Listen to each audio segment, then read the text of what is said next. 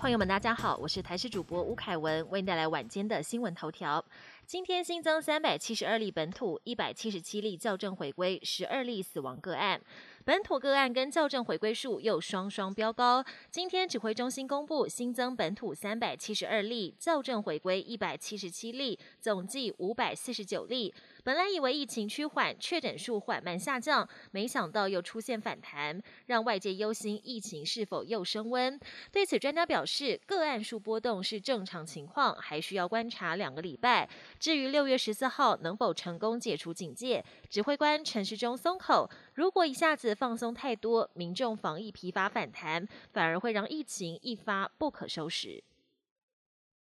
大规模接种计划三大面向纳入基层诊所。新冠肺炎本土疫情延烧，指挥中心宣布将展开大规模接种计划，将以三大面向，包含纳入基层诊所接种服务、推动社区接种站和建立疫苗预约平台来进行，期盼每周施打一百万剂。另外，社区接种站将针对六都等不同县市的规模，在社区设点；而外展服务则可以在职场机关等地区设点。只要满一千人以上，就可以没和医院接种。未来民众可以透过手机或是电脑等方式预约接种疫苗。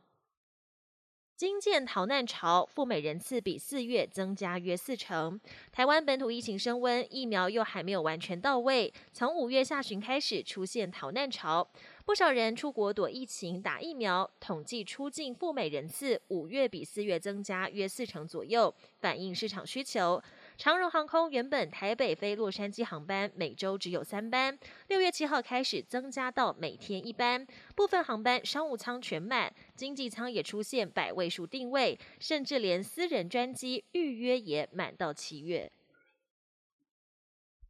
国际焦点：防堵变种病毒，日本升级边境管制。继英国变种在境内蔓延，日本当局为了防堵印度变种病毒入侵，升级边境管制，规定从印度、尼泊尔等六个高风险国家入境的旅客必须强制隔离十天。结果上个月底，有民众拒绝隔离，在东京成田机场上演大闹跑，躲进家人车内跟警方对峙，长达一个半小时。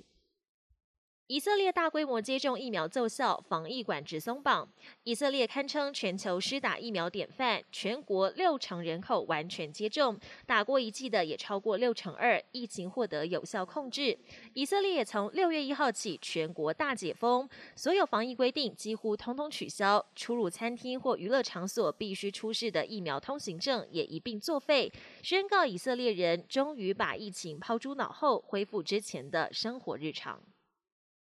向抢演唱会门票，南韩九十万剂招生疫苗预约抢光。南韩加快疫苗接种进度，首批五点五万剂莫德纳疫苗六月一号运抵首尔，预计六月中即可开打。另外，美国援助南韩的一百万剂招生疫苗预定五号就会抵达南韩。南韩当局一号凌晨开放网络预约，截至傍晚，九十万剂开放预约的疫苗被全数扫光，让民众大叹抢疫苗就像在抢演唱会门票。